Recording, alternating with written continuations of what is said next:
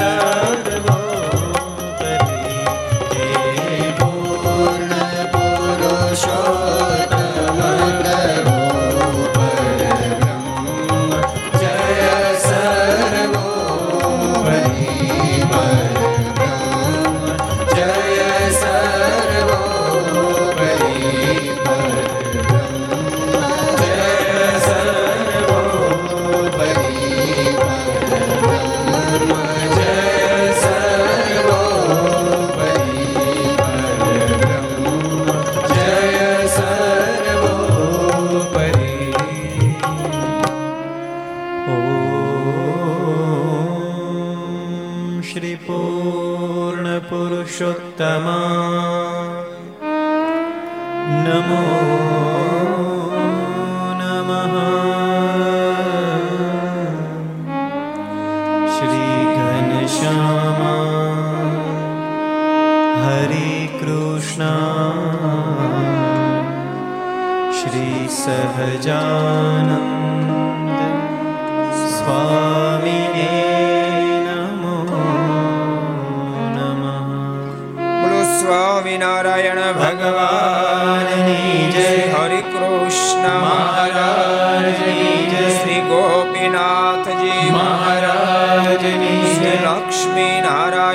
દેવની શ્રી નરે નારાયણ દેવની શ્રી રાધા રમણ દેવની મદન મોહનજી મહારાજ શ્રી બાલકૃષ્ણ લાલ શ્રી રામચંદ્ર ભગવાન શ્રી કાષ્ટભન દેવની જય.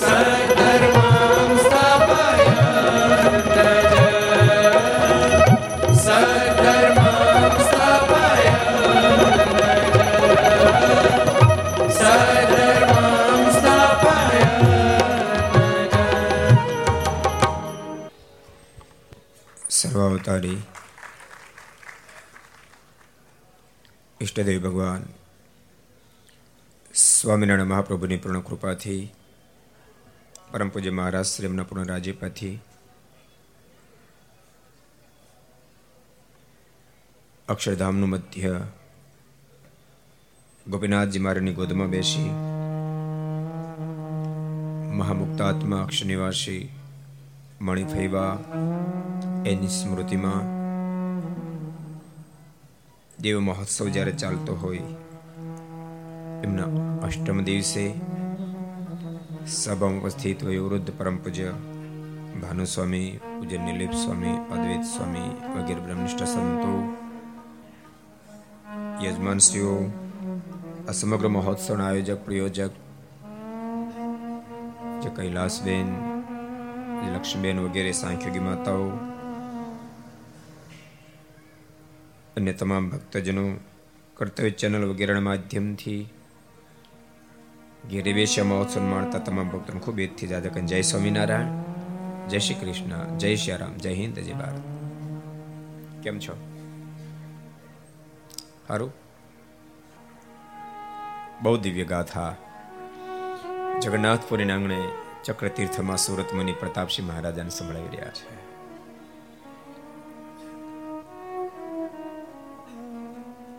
પ્રતાપસિંહ ભગવાન તો ભક્તના પ્રેમને આધીન છે. ભક્તોને આધીન બની, લાડુબા, જીવબા તમામને આધીન બની. ભગવાન શ્રી હરે ગઢપુરમાં દિવ્ય અંકોટ મહોત્સવ કરાયો છે. આપણે બધા કેટલા બધા ભાગશાળી કહેવાય. સત્સંગીઓની અંદર સદગુરુ શતાનંદ સ્વામી જેના ગુણાનવાદ ગાઈ રહ્યા છે, એ જ ધરતી ઉપર બેસી આજે આપણે પ્રભુના ગુણાનવાદને ગાઈ રહ્યા છીએ ને તો ક્યારેક ક્યારેક એવી ગાથા હોય.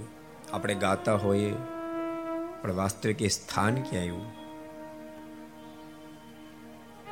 આપણે જોયું તો ન હોય, ખબર પણ ન હોય. ત્યારે આજે જેનો ગુણાનવાદ આપણે ગાઈ રહ્યા છીએ, માત્ર ખબર છે આટલું નહીં, માત્ર જોયું છે આટલું નહીં, એ જ ધરતી પર બેસી આ જ ગુણાનવાદ આપણે ગાઈ રહ્યા છીએ. લાડોબાના પ્રેમને આધીન બની ભગવાન શ્રી હરે દિવ્યાણકોટ મહોત્સવ કરાયો છે. આરતી ઉતારી મહારાજ સભામાં પધાર્યા છે. સ્ત્રી ભક્તોએ લાડોબાને વિનંતી કરી છે. લાડોબા આપની ભક્તિને આધીન બની ભગવાન શ્રી હરે આપને તો નિત્ય દર્શન આપે છે. અમારા પર કૃપા કરો ને અમને એ સ્વરૂપના દર્શન થાય. લાડુબાઈએ મહારાજને પ્રાર્થના કરી, કૃપાનાથ, મને તો નિત્ય દર્શન થાય છે, પણ કૃપા કરો. આ બધા સ્ત્રી ભક્તોએ અણકોટમાં ખૂબ દાખલો કર્યો છે. એની ફળશ્રુતિ રૂપે આપને દર્શન આપો. અને પ્રતાપ જ ઘડીએ ભગવાન મૂર્તિમાંથી મૂર્તિમંત પ્રગટ થયા છે. અણકોટની એક એક આઈટમો એને જમવા લાગ્યા છે. લાડુબા બોલે, મહારાજ, આ લાડુ બહુ સરસ થયા છે. મારે લાડુ જમે કૃપાનાથ મોહનથાળ જમો, મારે મોહનથાળ જમે. મહારાજ, આ સાટા જમો, ભગવાન શ્રી સાટા જમે કૃપાનાથ જલેબી જમો, જલેબી જમે. મહારાજા ફાફડા બહુ દાખલો કર્યો ત્યારે થયા છે. જમો, મહારાજ, ફાફડા જમે. લાડુબા જે ચીજનું નામ બોલે સ્વીકાર કરીને પ્રભુ એને જમે છે. હદ કરી છે મહારાજ. ઘોર કળી કાળની અંદર ભક્તોના ભાવને આધીનની ધરતી પર પધારેલા ભગવાન શ્રી હરિએ ગઢપુર વાસીને પૂર્ણ રીઝવા છે. ગઢપુર વાસીઓ એ પ્રભુને રીઝવા છે તો પ્રભુએ ગઢપુર વાસીને પણ એવા જ રીઝવા છે. પ્રતાપસિંહ ત્યારબાદ સંતોની પંક્તિ પડી છે. એકવાર મહારાજે સ્વયં પીરસ્યું છે ત્યારબાદ મહારાજ ખુરશી નાખીને બેઠા છે. સંતોને આદેશ આપ્યો, સંતો, તમે પીરસો. આત્માનંદ સ્વામી ખૂબ ઝડપથી પીરસી રહ્યા છે, ખૂબ પીરસવામાં કુશળ છે. મુક્તાન સ્વામી અને શુકાન સ્વામી પણ પીરસવામાં ખૂબ કુશળ છે. આનંદાનંદ સ્વામી બધાને એક સરખું પીરસી જાય. માગે ને ચાર લાડુ, ન આપે ને ચાર લાડુ. સ્વયં પ્રકાશાનંદ સ્વામી, બાળની મૂર્તિમાં એવા મગ્ન બન્યા છે. પીરસવા નીકળે અનુસંધાન નથી શરીરનું માગે ને ઠામકો ન મળે, ન માગે ને દોથા ભરીને પીરસી દે છે. જેને જોઈજો ને મહારાજને ઘણું ઘણું બધું હસવું આવે છે. ખૂબ ભગવાન શ્રી હરિના આદેશથી, આજ્ઞાથી સંતો પીરસું છે. હવે જમનારા સંતો ભક્તો ના કહેવા માંડ્યા.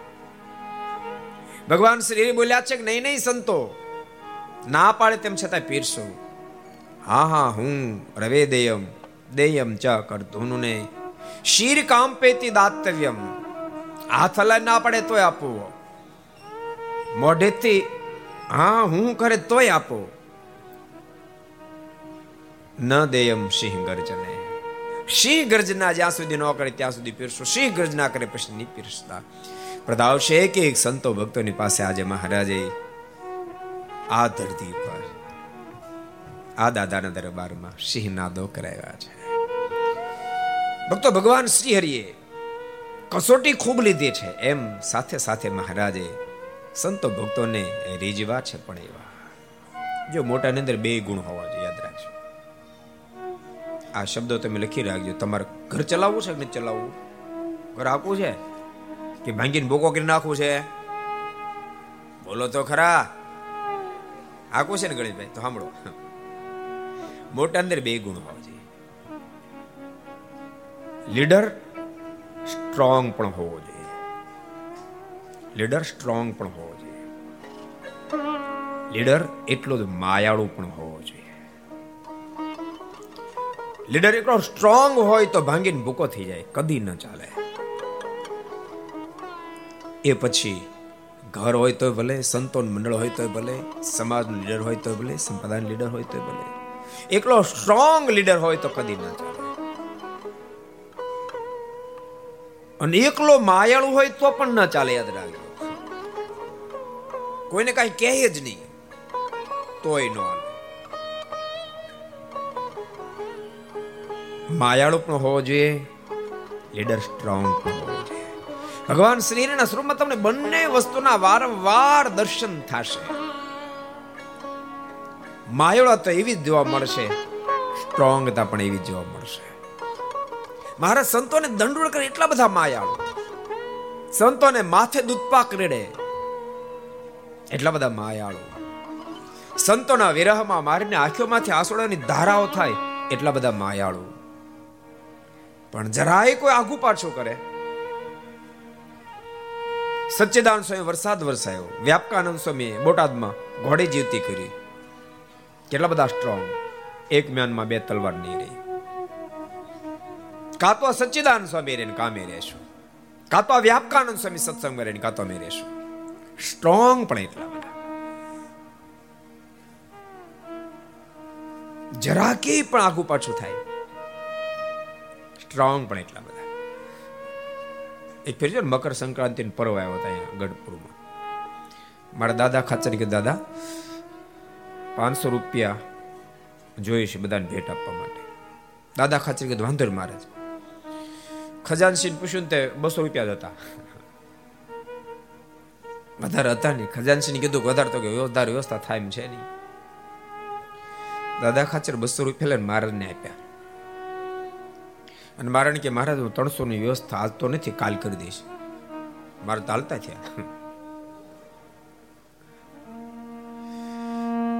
દાદા ખાચરને ખબર પડી. દાદા ખાચર પાછળ દોડ્યા. મહારાજ મહારાજ મારે તો સામુય ન જોવે ને, સામુય ન જોવે ને. દાદા ખાચર દોડીને મારીને ભેટી પડ્યા. મહારાજે દાદા ખાચરને વિખોડાઈ નાખ્યા. દાદા નીચે પડી ગયા. મહારાજ આગળ હાલતા થયા. ફરીવાર દાદા દોડતા દોડતા મહારાજ પાસે ગયા. ફરીવાર મારને પેટ્યા, ફરીવાર મારે વિખોડ નાખ્યા. અને એવી રીતે મહારાજે ઘા કર્યો. દાદા ખાચર ભટકાયા, લોહી નીકળ્યું. દાદા ખાસે રડવા માંડ્યા. મહારાજ, કૃપાના, દયાળુ. અને બોલો, તરત જ કોમળ માખણ જેવા દોડી દાદા ખાસે મૂંચક્યા ભેટ્યા. લોહી નીકળતી હાથ મૂક્યો. એ તો કરતો કરતો માન્યતા કરતો લોહી બંધ થઈ ગયું. દુખાવો બંધ થઈ ગયો. પણ જરાય નો ચલાવે જરા કે નો ચલાવે. મેં એક દાડો કથા કીધું હતું. સુરતથી આવતા હતા. ખાલી બે સંતો મુક્તાન સ્વામી બે સંતો જરાક આગળ નીકળ્યા, મહારાજથી. મહારાજ કે અડબંગા કોના સાધુ છે? મુક્તાન સ્વામી કે મહારાજ, મારા સાથે. મહારાજ ક્યાંય કઈ શીખડાયું નથી. સ્ટ્રોંગ પણ એટલા બધા. માયાળુ પણ એટલા બધા. બહુ માયાળુ. માતા મહારાજ જેટલું આ દુનિયામાં કોઈ માયાળુ નહીં કોઈને દુખ્યો રે દેખી નો ખમાય, દણા દયા આણે રે, અતિ આકળા થાય અંતન વસ્ત્ર રે, આપે ને દુઃખ ટાળે કરુણા દ્રષ્ટિ રે. એમ તમારે જો ઘર આખવું હોય ને, તો એકલું વેઢવેઢ કરો ને તોય ઘર નો હાલે. મઢવું પડે, પણ સાથે પ્રેમ પણ એટલો હોવો જોઈએ. તમે જોજો, જે પરિવારમાં વડીલ માત્ર વેઠ જ કરતો હશે, એ છોકરા, ક્યારેક ક્યારેક આપણને જોવા મળે કે એના મા બાપ બહુ જ સારા હરિભગત હોય, અતિ સારા હરિભગત હોય, એક એક નિયમનું પાલન કરતા હોય. પણ છોકરા, એકે નિયમનું પાલન, ઓલે એક એકનું કરે એકેનું ન કરે. એવી પોઝિશન નિર્માણ થાય. કારણ શું? એકલા વેઢ વેઢ જ કર્યા હોય. તો આમ કરતો નથી એમ કરતો નથી, પેલું કરતો નથી. નકરું વેઢ વેઢ જ કર્યા હોય. કોદી પાસે બેસાડીને માથે હાથ ફેરીને વાહલ નાખ્યું હોય. જેને કારણે ભક્તો સંતાનોમાં એક લેશ માત્ર ગુણ ના આવે. એ ભૂલ ના કરે એટલા માટે કડક થવું જરૂરી છે? પણ એની અંદર ગુણ આવે એટલા માટે માયાળો થવું પડે, એટલું જ જરૂરી છે. એટલું જ જરૂરી છે. આ બે વસ્તુ જે લીડરમાં ન હોય, લીડર કોઈ દી કોઈ વસ્તુને ચલાવી ન શકે.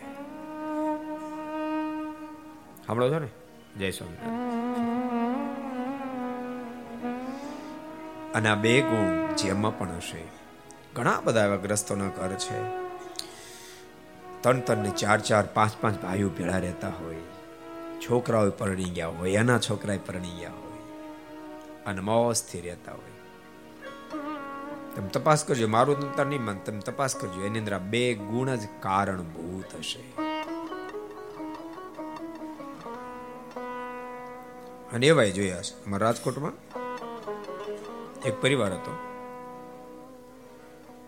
પાંચ જણામાં ચાર રસોડા. પાંચ જણામાં ચાર રસોડા એકેનો સ્વભાવ શાર્ટ નહીં, એક બહુ મુમુક્ષ હતો એને બિચારે ઘણી મહેનત કરી, ચાર નંબર એક રસોડો થાય, પછી એક રસોડો નથી પછી એને સંસાર ઠામકો છોડી દીધો. કરે શું ત્યારે એક આ કા એક રસોડો થાય એમ છે એવા માયાળુ છે મહારાજ. સંતોને ખૂબ પ્રેમથી પીરસે.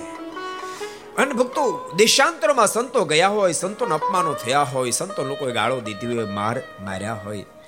પણ અહીંયા ગઢપુરમાં આવે, મહારાજ પ્રેમથી એને ભેટે, માથા પર હાથ મૂકે, ગાલથી વાલે ટાપલી કરે.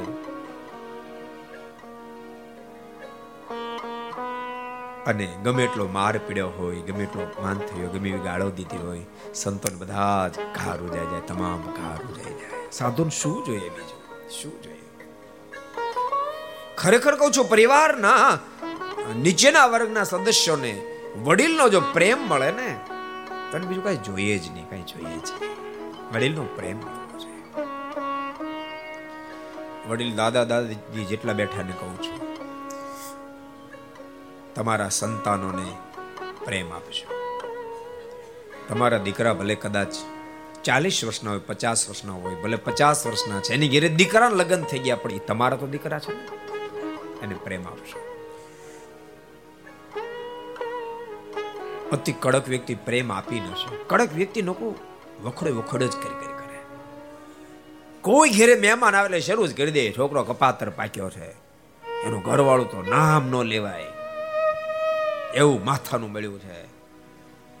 અમારો તો ભાવ પૂછતા નથી. પછી પૂછતા હોય તો બંધ કરી દઈએ કે પૂછીએ તો આ એમ જ કહેવા નથી પૂછતો. તો પૂછીને અર્થ છે? તોય આ વખોડવાના છે એમ. રશીભાઈ હમણાં રશીભાઈને યાદ કર્યા યાદ કરી લો તમને. બહુ બહુ વર્ષો પહેલા અમેરિકામાં, ન્યુયોર્કમાં એને ઘેરે અમારો થાળ હતો ઠાકોરજી. બહુ સારા હરિભગત છે રશીભાઈ બોટાદના છે, વાણિયા છે. પછી બપોરનો થાળ પૂરો કરી અને એમ બેઠા હતા, વચન વાંચતા હતી બેઠા હતા. એમાંથી વચ્ચેથી એને વાત શરૂ કરી. મને કે સ્વામી, વિપુલ બહુ ડાયો છોકરો કે. એમના ઘરના તો એટલા બધા ડાયા છે કે. અમને બે માણસના હથેળીમાં રાખે છે વિપુલના મેરેજ થયા ને ત્રેવીસ ત્રેવીસ વર્ષ થયા, સ્વામી, પણ કોઈ દી વિપુલના ઘરના એ કાળું મોઢું નથી કર્યું. દીકરી કરતા હવાયા છે. એમ જે રશીભાઈ કહેતા તેમ તેમ ઋષિભાઈને કીધું, મેં કીધું, ડાયા તો હશે, પણ તમારી વાણીએ વિશેષ ડાયા કરી દીધા છે. કારણ કે અમેરિકામાં તો પૂઠાના ઘર. અહીંયા વાતો કરે. હવે અમારી પાસે આવી પ્રશંસા કરે. હવે દીકરાને બહુ ઘરમાં બેઠા બેઠા સાંભળતા હોય. એ પછી હાહરાને કોઈ દી નો હાચવે બને. રાખે કે નહીં હથેળીમાં તમારે હથેળીમાં રહેવું તો તમે આવું શીખી જાય કોઈ મહેમાન આવવાનું શરૂ જ કરી દો તમે. શરૂ જ કરી દો. દીકરાને બહુ બાડા બહુ ડાયા બહુ ડાયા. અમને હથળીમાં રાખે. ભલે તમને ટાઢા રોટલા આપતા હોય. તોય કહો. ખૂબ ડાયા છે. અમારે કોઈ ચિંતા નથી. એ, હવે તો ભજન કરી ભલે આખો દી ચિંતા કરતા હો તોય અમે તો ભજન કરી નહીં રહ્યા અમારે બે માણસને કોઈ ટેન્શન નહીં. ઓલા ડાયા નહીં હોય ને તો થઈ જાય અને જીવન છે, ભૂલ તો થાય નાની મોટી. કોઈ ભૂલ થઈ છે ને ભૂલ ને તમે વખોડ વખોડ કરશો. કોઈ મહેમાન આવ્યા ને શરૂ કરી દો. કોઈ સંબંધ આવ્યા ને શરૂ કરી દો. ઓલા ડાયા છે તો ગાંડા થઈ જાય ડાયા હશે તો ગાંડા થઈ જશે. અને તમને જોવા મળશે, ઘણી જગ્યાએ એવું જોવા મળશે કે વારંવાર વખોડ વખોડ વખોડ કરવાથી ડાહ્યા પણ ગાંડા થઈ જાય. માટે ભગવાનના ભક્તો, ભગવાન શ્રી હરિની જે પ્રકૃતિ છે સ્વભાવ છે. આપણે એના આશ્રિત છીએ, એ સ્વભાવ આપણી અંદર આવવો જોઈએ. સુરત મુનિ કે પ્રદાવશી મહારાજ ખૂબ પ્રેમથી પીરસ્યું છે. બપોર પછી મહારાજે પીરસી, લાડુબાજી ઉબાને કહ્યું, છે એક અભ્યાગતો અને સ્ત્રી ભક્તો ખૂબ પીરસજો. દાદાના દરબારમાં દેતામ દેતામ ત્યાંથી ગૃહેતામ, ગૃહેતામના નાદો થાય છે.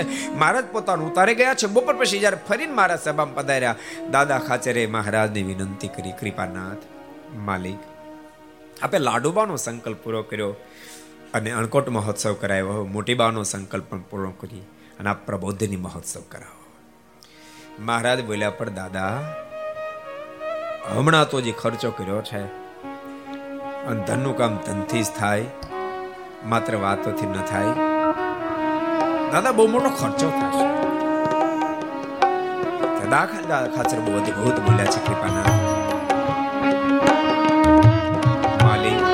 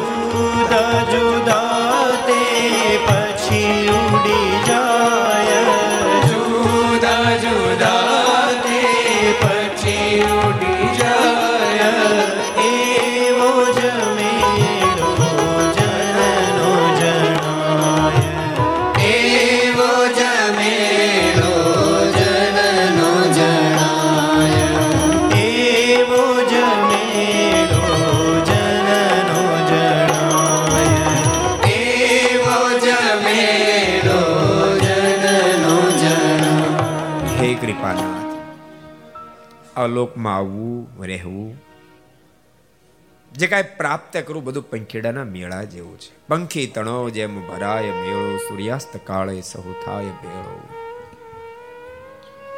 જુદા જુદા તે પછી ઉડી જાય, એવો જ મેળો જનનો જણાય. કૃપાનાથ, જેમ સૂર્યાસ્ત કાળે હજારો પંખેડા એકઠા થાય, થોડી વાર આનંદ કિલોલ કરે, પછી ઉડી ઉડી પોતપોતાના સ્થાનમાં જતા રહે છે.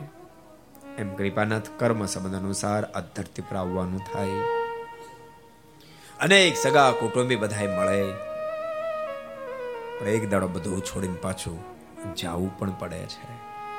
કૃપાના જતા પહેલા, બહુ સરસ બોલ્યા, જતા પહેલા આપ રાજી થાવ આપના સંતો ભક્તો રાજી થાય. એવું થઈ જાય એ જીવનની સાફલ્યતા છે. બોલતા નહીં, તમે સંતાનો માટે કરોડો રૂપિયા એકઠા કરી લીધા, એ જીવનની સાફલ્યતા નથી. ભલે સંતાનો માટે કરોડો એકઠા કરો ના નથી, પણ એ કરોડો સંતાનો માટે એકઠા કરીને સાથે સાથે તમારા હાથે રૂડા રૂડા કાર્યો કરી લો હું તો કહું અક્ષયવાસી મણિફૈબા એની સ્મૃતિમાં આવડો મોટો મહોત્સવ જે કૈલાસબેન, લક્ષ્મીબેને કરાયો છે. આમાં ઘણા બધા યજમાનો થયા છે. યજમાનોની ધન સંપત્તિ બધી સાર્થક થઈ ઘણા બધા ભક્તોએ મંદિરોમાં આ મંદિરમાં સેવા કરી છે. મંદિરના જીર્ણોદ્ધારમાં સેવા કરી રહ્યા છે. એ બધાની સંપત્તિ સાર્થક થઈ ગઈ. જવાનું તો બધાને છે, મરવાનું બધાને છે, પણ આ જે તમે કર્યું ને એ સ્વાત્માને માટે કર્યું ઓલા નહીં ઓલા દેરાણ જેઠાણી બે દળતા દળતા જેઠાણી એક મુઠ્ઠી, ઘંટી મોરે ને એક મુઠ્ઠી, મોઢા મોરે. અને દળી તો નાખ્યું, પણ દળ્યા પછી બે ખુલ્લા સુંડલા પેર હાલતા ને લોટમાં ભરીને, લોટ ભરીને જતા હતા. એમાં દેરાણે લપસી, વરસાદ થયેલો. ભાગ દેખાને ગઈ હેઠી. ઈ ગઈ ને એ જેઠાણી પણ પાડતી ગઈ. બે ના લોટ ઢોળાઈ ગયા. બે ના લોટ ઢોળાણે ત્યારે દેરાણી રડવા માંડી, જેઠાણે હસવા માંડી. કોઈ કે કીધું આ રડે છે ને એનો ઢોળાણો તમારો ઢોળાણો. તમે કેમ હસો છો? અને ત્યારે જેઠાણીને મોઢામાં શબ્દો નીકળ્યા. એ નકરું દળે રાખી. હું દળતા દળતા સાથે ખાધે પણ રાખી. ઢોળાણી તો ગયો, પણ ખાધો તો મારા બાપનો. સમજાય? દ્રષ્ટાંત સમજાય તમને? એમાં લોકમાં રે આ પરિવાર માટે, સંતાનો માટે બધું કર્યું, કરવું જોઈએ, દળવું જોઈએ. પણ માત્ર એના માટે કરશું તો એક દાડો બધું ઢોળાઈ જશે. પણ એ કરતા કરતા ભગવાન રાજી થાય. ભગવાનના સંતો ભક્તો રાજી થાય. એવું જેટલું કરશો, એટલું એટલું હું એટલું હું બોલો તો ખરા. એટલું આપણા બાપનું. બાકી બધું ઢોળાઈ જવાનું. દાદા ખચર બહુ સરસ બોલ્યા છે, કૃપાનાથ માલિક. એક દાડો બધું જ જતું રહેવાનું પણ આપ રાજી થાવ, સંતો ભક્તો રાજી થાય. કૃપાનાથ, આપ મહોત્સવ કરાવશો ને, તો મોટી બેન પણ બહુ રાજી થશે. ભગવાન શ્રી હરિ તરફથી પરમિશન મળે છે અને પ્રતાપસિંહ ફેરવાર યુદ્ધને ધોરણે મહોત્સવની તૈયારીઓ થવા માંડી છે. બીજને દિવસે ભગવાન શ્રી હરિ સભા કરી છે. સભા મહારાજ બહુ સરસ બોલે હે ભક્તજનો. તમને બધા સત્સંગી શબ્દથી સંબોધે છે.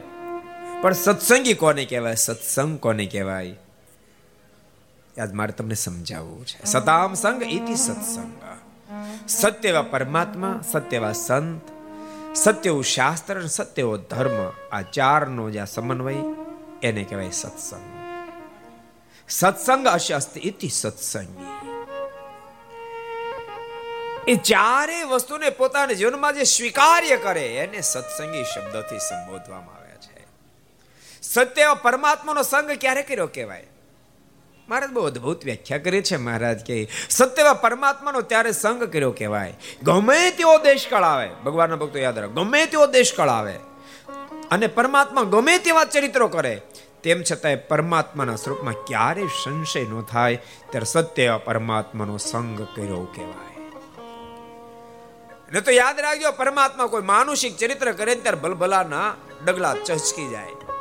અથવા તો પોતાના જીવનમાં દેશકાળ આવે ત્યારે માણસને ઠેકાણું ન રહે.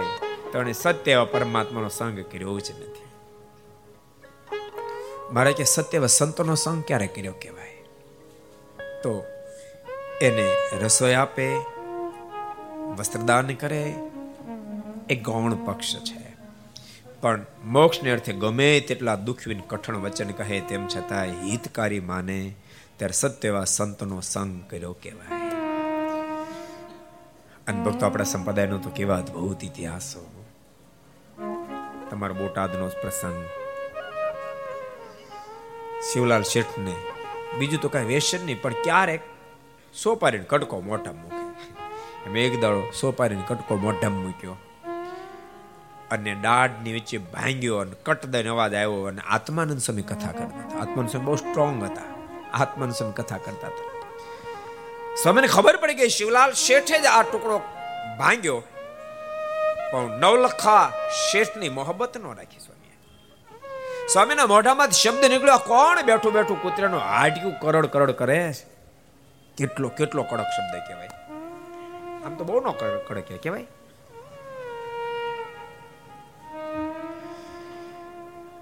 શિવલાલ શેઠ ઊભા થઈ ગયા. બાપ, ક્યારે શાસ્ત્રોમાં એની કહાનીઓ લખાય? ભૂલતા નહીં જે સહન કરે. જીવનને જે કુરબાન કરે. જીવનને જે સમર્પિત કરી દે. એની કહાનીઓ શાસ્ત્રમાં કંડારાય. શિવલાલ શેઠ ઊભા થઈ ગયા. બહાર જઈને થૂકી આવ્યા. કોગળા કરી સ્વામીને દંડવડ કરીને કે, સ્વામી મારી ભૂલ થઈ ગઈ. હું સોપારીને કટકો ખાતો જ પણ આજથી પ્રતિજ્ઞા બધ બનવું જીવું ત્યાં સુધી મોઢામાં સોપારીનો ટુકડો નહીં મૂકો. બાપ, આની કહાનીઓ લખાય. તો બાય મિસ્ટેક, ભૂલમાં હાર પહેરણ ભૂલી ગયા તો ગયા કામ છે? અમારો પ્રસંગ તમને કહું? કહી દો તમે કહો તો કહું.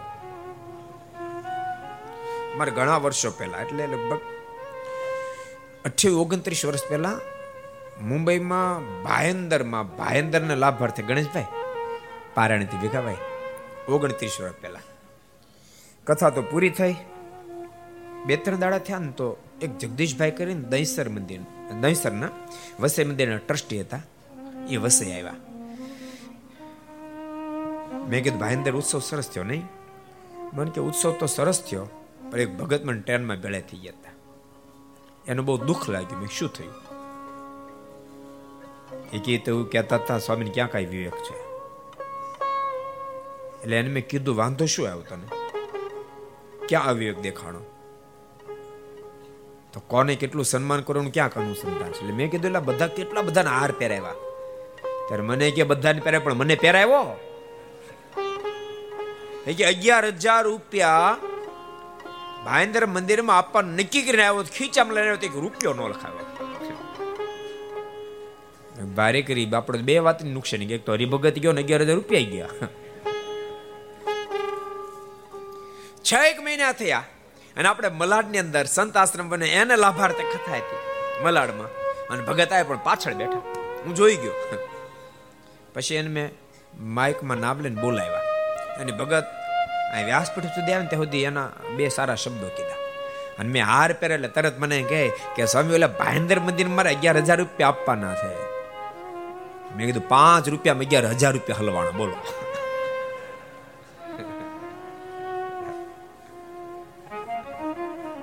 પણ ભક્તો કચાશ કહેવાય. એ કચાશ કહેવાય. બહુ વર્ષ પહેલા ગામમાં કથા હતી આપણે.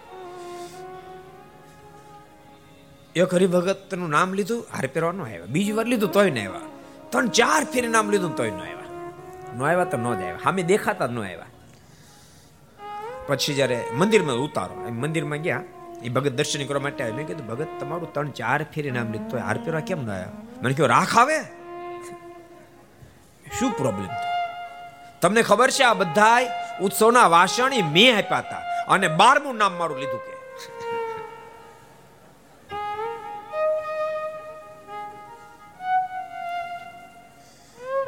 ભગવાનના ભક્તો, આ ભાવથી જ્યાં સુધી સત્સંગ કરશું, ત્યાં સુધી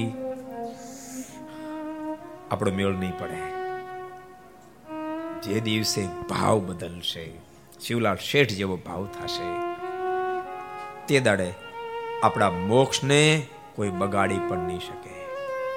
ચિંતા નહીં કરતા દુનિયા કે આમ મોક્ષ નથી આમ મોક્ષ નથી આમ મોક્ષ નથી મોક્ષ કોઈના ખીચામાં નથી. કેનારનો થશે કેમ? એ પ્રશ્નાર્થ હોય છે ઘણી ફેરી. કોઈના હાથમાં નથી. મોક્ષ ભગવાન રાજી થાય. ભગવાનના સંતો ભક્તો આચાર્ય મારે રાજી થાય. એવું જીવન જીવાય એમાં મોક્ષ છુપાયેલો છે. કોઈ નો રોકી હગે કોઈ નો રોકી ગઈ હગે મોક્ષ કોઈનો ગિરાવ મુકાયેલ નથી. બધાએ ભગવાન રાજી થાય. ભગવાનના સંતો ભક્તો આચાર્ય શ્રી રાજી થાય એમ કરવું જ પડે. બધાએ કરવું ત્યારે મોક્ષનો રસ્તો ખુલ્લો થાય. એટલે વાતને જીવમાં ઉતારશો કેવો સત્સંગ એમ. સત્યવા સંતનો સંગ ક્યારે કર્યો કહેવાય? એ શિવલાલ શેઠ જુનાગઢ ગયેલા સદગુરુ ગુણાતીતાનો સમયનો સમાગમ કરવો. એમાં વચ્ચે ઇન્ટરવલ પડે ના પડે? એમ ઇન્ટરવલ પડ્યો. સ્વામી તો અખંડ કથા વાર્તા કરે. એમાં શિવલાલ શેઠ જરાક બજારમાં ગયા. બહુ બુદ્ધિશાળી માણસ. એક જગ્યાએ સોનું લીધું. બીજી ગયા આપ્યું? એમાં દોઢસો રૂપિયા વચ્ચેનો ગાળો રહ્યો. સ્વામી પાસે આવીને સ્વામીને કહે, સ્વામી રસોઈ લઈ આવ્યો સ્વામી કે રસોઈ કેમ નહીં? એક જગ્યાએ સોનું લઈને બીજી જગ્યાએ આપી, એમાંથી દોઢસો રૂપિયા એની આ રસોઈ. સ્વામી કે શિવલાલ, કોઈ દેવો સંકલ્પ થયો? લાખ મણ રાખ ભેળી કરું? એના પડીકા વાળીને વ્યાપાર કરું? એવો કોઈ દી સંકલ્પ થયો? લાખ મણ ઢૂહા ઢૂસા નહીં ઢૂસા મળે બીજું આમ ઢૂહા એને એકઠા કરું અને વેપાર કરું એવો કોઈ સંકલ્પ થયો? શિવલાલ શેઠ કે ના સમય ત્યારે સ્વામી કહે, શિવલાલ અહીંયા દિવ્ય સત્સંગ ચાલે ને એ મૂકીને તને બજારમાં સોનું ખરીદીને વેચવાનો સંકલ્પ થયો. મોટા સાધુ દ્રષ્ટિએ રાખનો ડુહાનો વેપાર છે.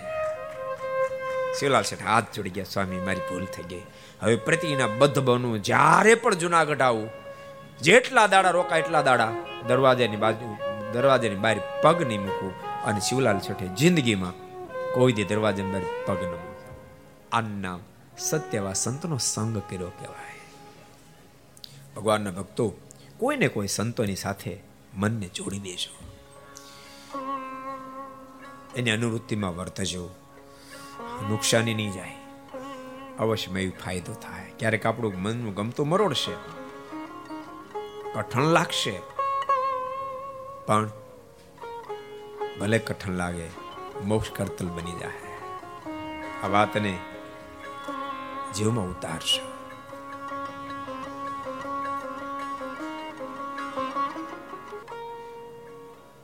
ક્યારેક ક્યારેક છે ને, ભગવાનના સાધુ ઓળખાય જ ઓલો ઓલો પ્રસંગ છે ને નિષ્કાળ સ્વામી જનની જીવતો ગોપીચંદ એ કીર્તન રચના કરી. પરોક્ષને કહ્યું બધો બહુ ખેંચાય. ઓહો અદભુત રચના. આના રચયતા છે કોણ? આને કાવ્ય પદની દ્રષ્ટિએ તો મહાનતા છે, પણ એને એક એક શબ્દની અંદર વજન ગજબ છે. આના રચયતા કોણ છે? ખબર પડે, આ તો ભગવાન સ્વામિનારાયણ સાધુ છે, તો આપણે મળવું પડશે. ગઢપુર મળવા આવ્યા ખબર પડી સ્વામી ધોલેરા છે. ધોલેરા મળવા ગયા. એ વખતે મંદિરનું કામ ચાલતું હતું. ચૂનો સ્વામી પીલતા હતા. આખું શરીર ચૂનાથી સફેદ થઈ ગયું. ભક્તો સ્વામિનારાયણ સંપ્રદાયની વિશેષતા છે. સ્વામિનારાયણ સાધુ સોળ સંબેલા સાધુ હોય. સોળ મિલા તમને ખબર પડે? પડે. ખેડૂતના દીકરાને ખબર પડે? જો હવે તો ખેડૂત છોકરાને ખબર પડે, એમને ખેતર જાય તો ખબર પડે ને. અમુક બળદ કેવાય ખબર? જમણી બાજુ હાલે, ડાબી બાજુ ન હાલે. દાદા, તમે સાંભળ્યો, તમને ખબર નહીં પણ કહી દઉં ખાલી. કારણ કે તમારો વિષય નથી ડાબી બાજુ ચાલે, જમણી બાજુ જોડત ન ચાલે. અમુક ને રપટીએ જોડો ચાલે, ગાડે જોડત ન ચાલે. અમુક બળદ એવા હોય, તમે ડાબી બાજુ જોડો તો હાલે, જમણી બાજુ જોડો તો હાલે, એને ગાડે જોડો તો હાલે, કલમે જોડો તો હાલે રપટી જોડો તો હાલે કળિયા જોડો તો હાલે. ખેતર જમણી બાજુ ની બાજુ લઈ જાવ તો હાલે ડાઈબ બાજુ લઈ જાવ તો હાલે, એમ બધી બાજુ હાલે અને સોળ સંબીલા કહેવાય. એમ ભગવાન સ્વામિનારાયણ સાથે બધા સોળ સંભી લે. જો, એને રસોઈ બનાવતા આવડે. એને પ્લાન બનાવતા આવડે. એને મોટા મોટા સમય નિર્ધાર કરતા આવડે. એને વાસણ ઉટકતા આવડે. એને પોતા મારતા આવડે. એ કથાય કરી જાણે, સેવાય કરી જાણે. સમુદાય ભક્તો ખૂબ વિકાસને પામ્યો. સ્વામી ત્રણ ચાર વર્ષ પહેલા કેશોદમાં વ્રજરાજજી મહારાજ એક દિવસનો ઉત્સવ રાખેલો. અને જાહેરમાં કીધું એવું એ કે, મેં બહુ વિચાર કર્યો, બહુ મનનો મંથન કર્યું. કે આપણો વૈષ્ણવ સંપ્રદાય ઘણો બધો જૂનો છે, તેમ છતાંય. સ્વામિનારાયણ સંપ્રદાયે જે વિકાસ કર્યો, દેશ વિદેશમાં હું જાઉં છું કે, એનો વિકાસ, એની નીતિ, એની ભાતિ અને હરિભક્તોની સિસ્ટમ, આટલી બધી ડેવલપ કેમ થઈ? હું બહુ મનોમંથન કરતો હતો. મનોમંથન મને વાત પકડાણી. આનું કોઈ જો કારણ હોય તો સ્વામિનારાયણ સંપ્રદાય પાસે સાધુ છે, જેને કારણે આ સંપ્રદાય ખૂબ વિકાસ નહીં પામે કોક એમ કે સાધુની જરૂર નથી બોલો, કરો વાત.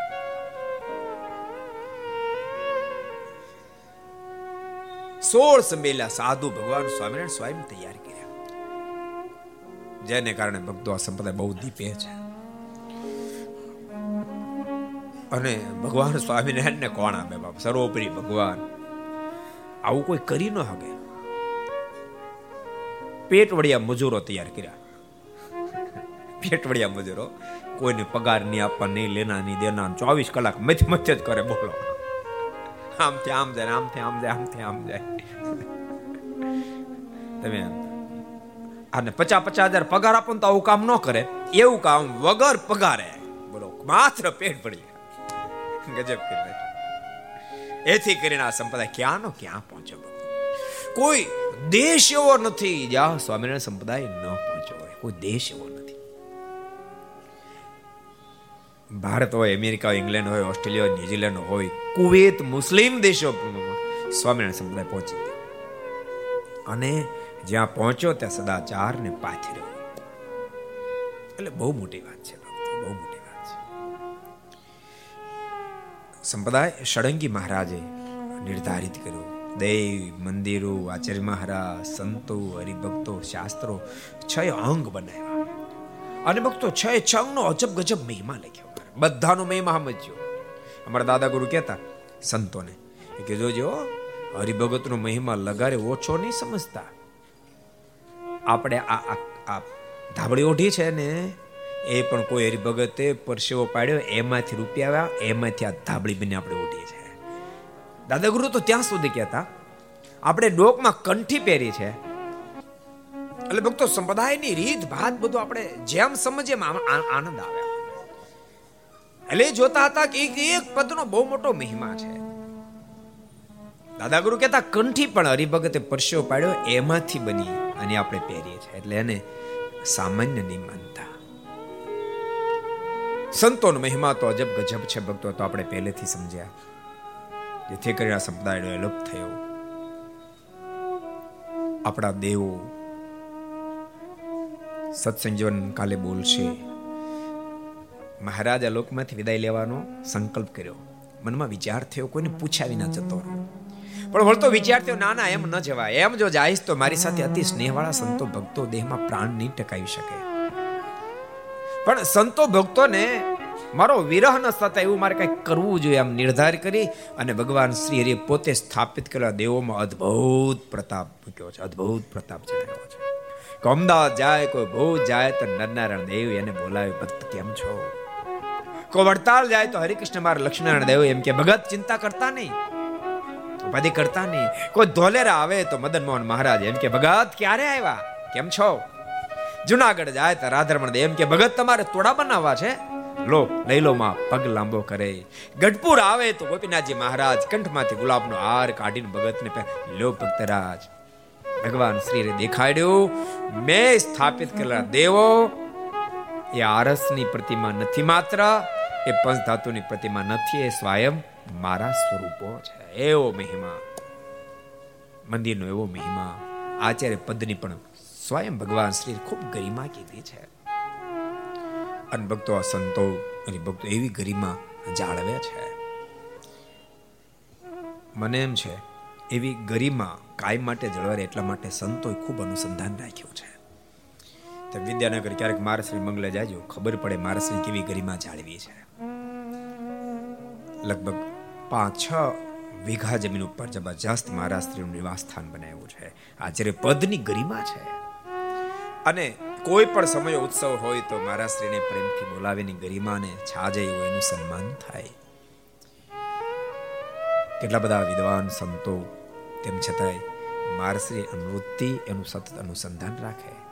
કેમ રાજી થયા અનુસંધાન રાખે? સાંખ્યોગી માતાઓ, પણ પ્રભુજે ગાદીવાળા શ્રી સન્માન સદૈવ માટે જળવાય એનું અનુસંધાન રાખે. આ ષડંગી સંપ્રદાય છે.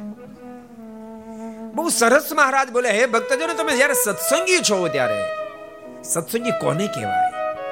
એના અદ્ભુત મહારાજ અર્થઘટન કરી રહ્યા છે. સત્યવા પરમાત્માનો સંગ કરે, સત્યવા સંતનો સંગ કરે. ગમે તેવા દેશકાળમાં પરમાત્મા સ્વરૂપમાં સંશય ન થાય ગમે તેવા ચરિત્રો કરે તો સંશય નો થાય. ત્યારે સત્યવા પરમાત્માનો સંગ કર્યો કહેવાય. સત્યવા સંતનો સંગ ત્યારે કર્યો કહેવાય. એને જમાડે, વસ્ત્રદાન કરે. પણ એ મધ્યમ પક્ષ છે. એ મોક્ષને અર્થે ગમે તેવા દુખ્યું કઠણ વચન કહે તેમ છતાં હિતકારી માને ત્યારે સત્યવા સંતનો સંગ કર્યો કહેવાય. સત્યવા ધર્મનો સંગ ક્યારે કર્યો કહેવાય? ગમે તેવા દેશકાળની અંદર પણ પોતાના નિયમ અડીખમ બની વર્તે ત્યારે સત્ય એવા ધર્મનો સંગ કર્યો કહેવાય. સત્ય એવા શાસ્ત્રોનો સંગ ક્યારે કર્યો કહેવાય? શાસ્ત્ર લખેલી વાત એને સંપૂર્ણ હૃદયથી સ્વીકારે. બની શકે વાત ન સમજામાં આવે એમ માને મારી બુદ્ધિ નથી પહોંચતી. બાકી શાસ્ત્ર જે વાત લખી વાત એમ જ છે. એમ સંપૂર્ણ હૃદય અને બુદ્ધિ હા પાડે. ત્યારે સમજવું સત્યવા શાસ્ત્રોનો સંગ કર્યો કહેવાય અને ચાર્યનો જે સંગ કરે એને સત્સંગી કહેવામાં આવે છે. માટે ભગવાનના ભક્તો એ લેવલે જાવું એવો સંકલ્પ રાખો. એક દિવસે ન થઈ જાય, પણ સંકલ્પ તો હોવો જોઈએ ને, મારે આવા હરિભગત થવું છે. પાછું બહુ દબાણે ન કરાય. ને તો સ્વામી વાત લખ્યું, સ્વામી, એક છે નારી નવોદરા પરણીને આવી. જૂનો જમાને ને સાસુએ ઓરડો ખોલીને સો મણ અનાજ પડ્યું હતું બાજરો. એને કીધું કે, આ તારે એકલીને દળવાનો છે. એટલે એટેક આવી ગયો, ઉકલી ગઈ. સ્વામી કે ભાન છે. એક દિવસે નહોતો દળવાનો, ધીમે ધીમે કરતા દળવાનો હતો. એમ ભગવાનના ભક્તો દળવાનું આપણે જ છે, ધીમે ધીમે કરતા. સ્ટેપ બાય સ્ટેપ આગળ વધતા વધતા. ભગવાન રાજી થાય, સંતો ભક્તો રાજી થાય, મારા શ્રી એવા દિવ્ય જીવન આપણા બને. તૃતીયાના દિવસે મહારાજે હેમંતસિંહ પ્રશ્ન કર્યો, કૃપાનાથ માલિક ધર્મની અભિવૃદ્ધિ કેમ થાય? ભગવાન શ્રી બોલે શ્રેષ્ઠ સંઘથી અભિવૃદ્ધિ થાય. નબળા સંઘથી પતન થાય છે. ચોથને દિવસે સ્પર્શ વિધિ બતાવ્યો છે. પાંચમને દિવસે વળી શુકાન સ્વામી પ્રશ્ન કર્યો, કૃપાનાથ, ઉપાસના ધર્મની અભિવૃદ્ધિ કેમ થાય? ભગવાન શ્રી ત્યારે પણ એ જ વાત બતાવી. રૂડા સંઘથી ઉપાસના ધર્મની અભિવૃદ્ધિ થાય, નબળા સંઘથી પતન થાય. છઠને દિવસે સદગુરુ બ્રહ્માનુ સ્વામીના પૂછવાથી નિષ્કામ શુદ્ધિનું અદ્ભુત વર્ણન કરી દેખાડ્યું છે. સાતમના દિવસે સદગુરુ ગોપાલ સ્વામી પૂછ્યું, કૃપાનંદ, તમારા સંતો કેમ રહેવું? ભગવાન શ્રી બોલ્યા છે, દિવસ દરમિયાન પૂરા દિવસ પરમાત્મા મય જીવન જીવવું પરમાત્માને રીઝવવા માટે બધું જ કાર્ય કરવું સેવા કરવી, ભજન કરવું માળા કરવી, સ્વાધ્ય કરવું હરિભક્તોને સત્સંગ કરાવો. આયાત ભગવત ભક્તિ વર્ચિક્ષણ માત્ર કહા. એક ક્ષણ પણ સાધુ પુરુષે ખોટો ટાઈમ ગુજારવો નહીં. આઠમના દિવસે મુક્તાન સ્વયં પ્રશ્ન કર્યો, કૃપાનાથ, કોઈ જગ્યાએ આપને કરતા કીધા કોઈ જગ્યાએ અકર્તા કીધા કોઈ જગ્યાએ સાકાર કીધા કોઈ જગ્યાએ નિરાકાર કીધા કોઈ જગ્યાએ નિર્ગુણ કીધા કોઈ જગ્યાએ સગુણ કીધા કોઈ એમ કે આ ધરતી પર ભગવાન આવતા જ નથી, કોઈ કે આવે છે? આ વિધવિધ વાતોમાં અમારે કેવી રીતે સમજણ દડ કરવી? ભગવાન શ્રીને મોઢું મલકાની કહ્યું, સ્વામી, બહુ સરસ પ્રશ્ન છે તમારો. સાંભળો, અમને અકર્તા એટલા માટે કીધા, સૃષ્ટિનું સર્જન એમ નથી કરતા. એનું પાલન એમ કરતા વિસર્જન એમ કરતા બધું બ્રહ્મા, વિષ્ણુ, મહેશ કરે છે. માટે અમને અકર્તા કીધા છે. તેમ છતાંય, અમારી મરજી વિના કોઈ સુકું પાંદરું પણ તોડવા માટે સમર્થ નથી. માટે અમને કરતા પણ કીધા છે. સાંભળો છો ને? જય સ્વામિનારાયણ. બહુ સ્થિર, બહુ થઈ જાય પાછા. મહારાજ કે, અમને એટલા માટે નિરાકાર કીધા. અમારે અંદર એક પણ માયાનો આકાર નથી માટે અમને નિરાકાર કીધા. પણ દિવ્ય આકારે સહિત અમે છીએ, માટે અમને સાકાર પણ કીધા છે. અમને નિર્ગુણ એટલા માટે કીધા, માયાનો એક પણ ગુણ અમારી અંદર નથી. પણ દિવ્ય સદગુણોનો અમે સમૂહ છે માટે અમને સગુણ પણ કીધા. બીજું પણ સગુણનું એક કારણ બતાવ્યું.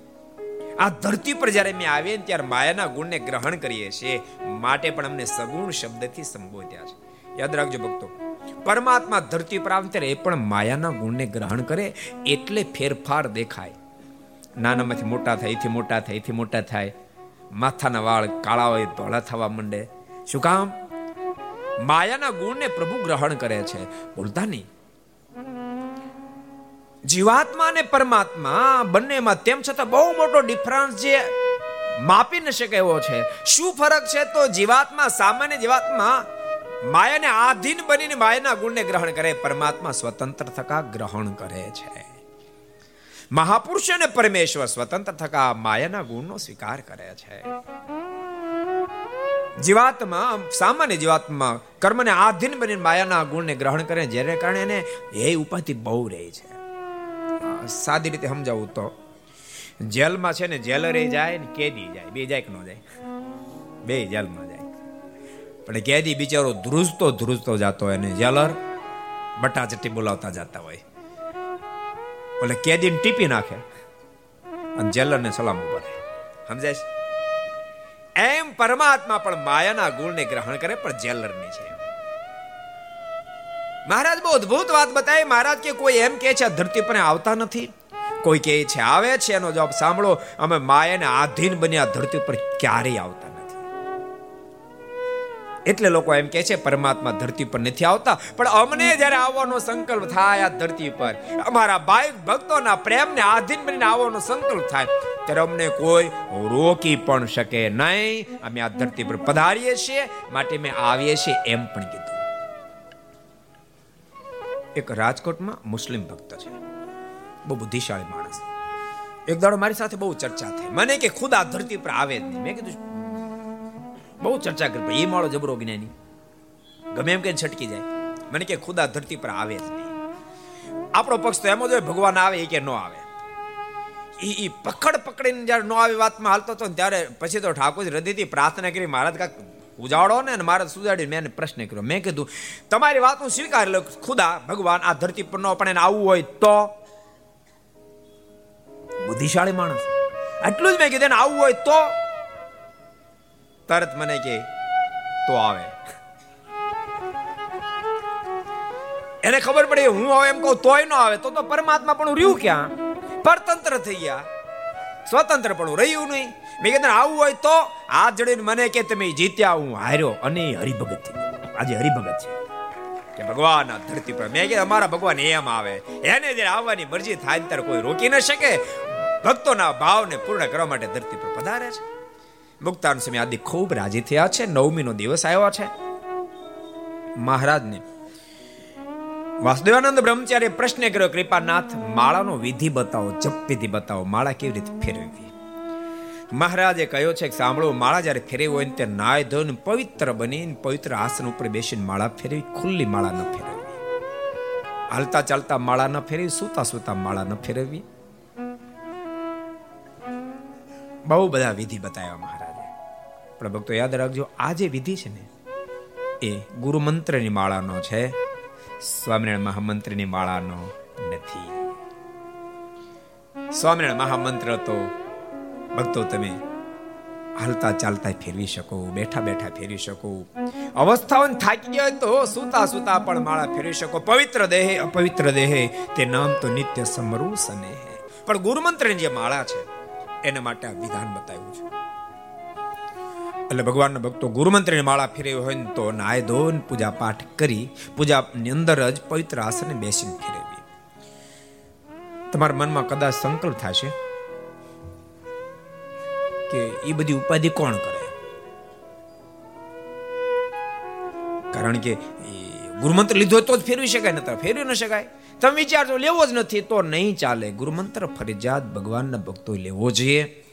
સંતો વર્તમાન ધારણ કરાવે વેવશાળ છે. પરમ પૂજ્ય મહારાજ શ્રી પુરુષ ભક્તોને, પરમ પૂજ્ય ગાદીવાળા શ્રી, સ્ત્રી ભક્તોને ગુરુમંત્ર આપે, પરમાત્મા સાથેનો લગ્નનો વ્યવહાર થયો છે. માટે અવશ્ય મેં ગુરુમંત્ર ભગવાનના ભક્તો લેવો અને જે ગુરુમંત્ર એને પૂજામાં પવિત્ર આસન ઉપર બેસીને બે માળા જરૂર ને જરૂર ફેરવવી. આપણે આ વખતે ઉત્સવ બહુ ગુરુમંત્ર લોકો લીધા. હજારો ભક્તો લીધા. પુરુષ ભક્તોએ, સ્ત્રી ભક્તોએ. આપણે આખું સેશન ગોઠવું હતું. સવારે સાડા આઠથી સાડા નવ વાગ્યા સુધી એક કલાક રોજ પરમ પૂજ્ય મહારાજ શ્રી ગુરુ મંત્ર આપતા તેવી રીતે પરમ પૂજ્ય ગાદીવાળા શ્રી પણ મંત્ર આપતા હતા. બહુ બધા ભક્તો ગુરુ મંત્ર લીધા. દશમીનો દિવસ આવ્યો છે. મહારાજ બોલે, હે ભક્તજનો, આવતીકાલે કાર્તિક સુધી એકાદશી, બહુ મોટી એકાદશી છે. માટે બધા જ એકાદશી વ્રત કરજો. મહારાજ એકાદશી બહુ મહિમા બતાવ્યો ભગવાન શ્રી કે શરીર સક્ષમ હોય તો બધી જ એકાદશી નકોરડી નિર્જળા કરવી. એટલા સક્ષમ ન હો તો.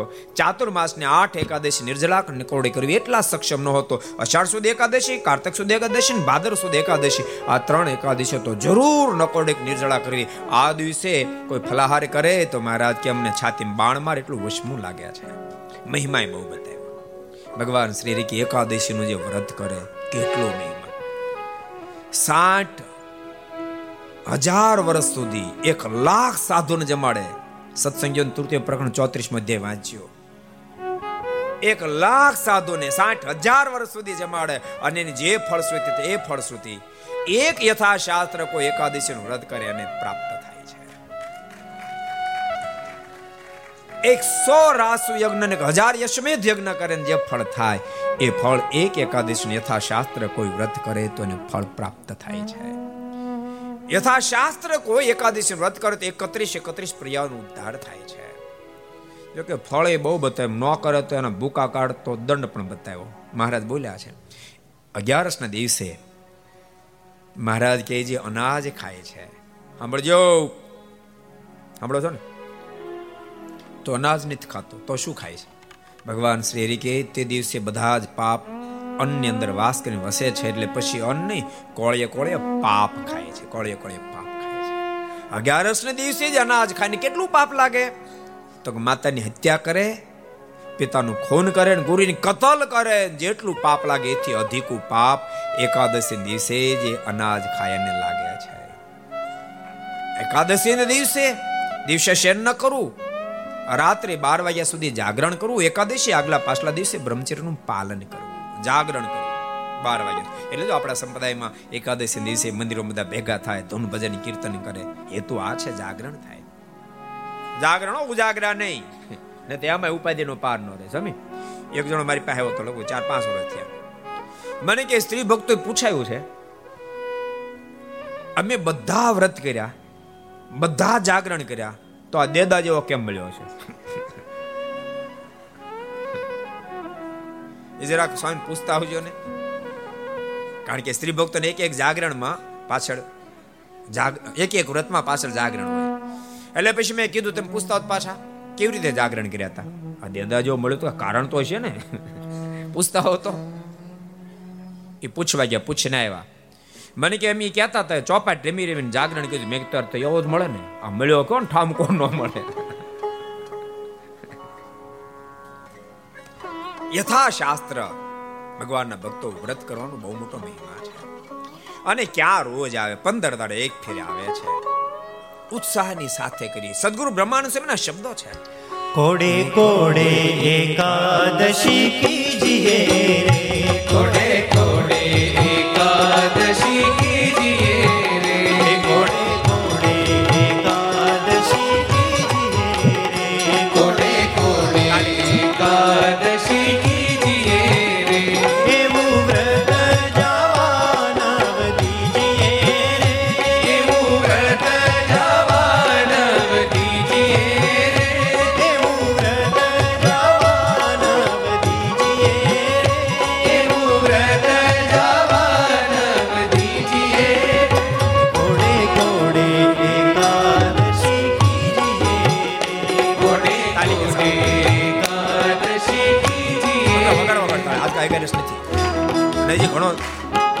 સમય બાકી એકાદશી હજી તો ચૌદ જ થઈ છે. એટલે હજી બાર દાડા કાંઈ ટેન્શન વિષય નથી. બહુ વહેલો વેધ નહીં બેહાડ જોર છે તારી.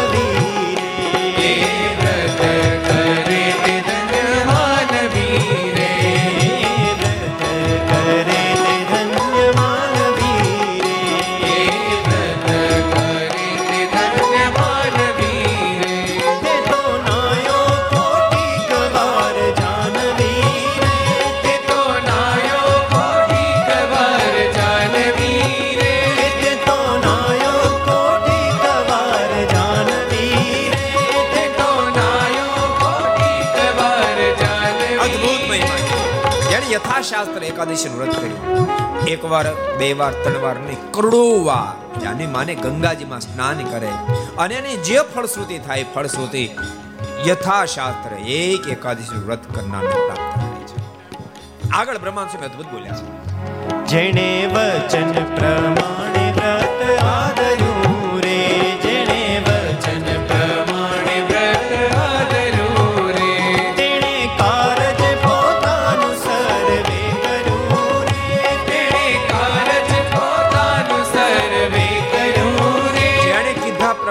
પ્રમાણે એકાદશી તેણે કાર જ પોતાનું સર્વ કર્યું. દાડો નહીં હો. મોક્ષના બધા જ કામ એને પૂર્ણ કર્યા એક એક વાત બ્રહ્માંડ સ્વામી અદ્ભુત બતાવે એનો મહિમા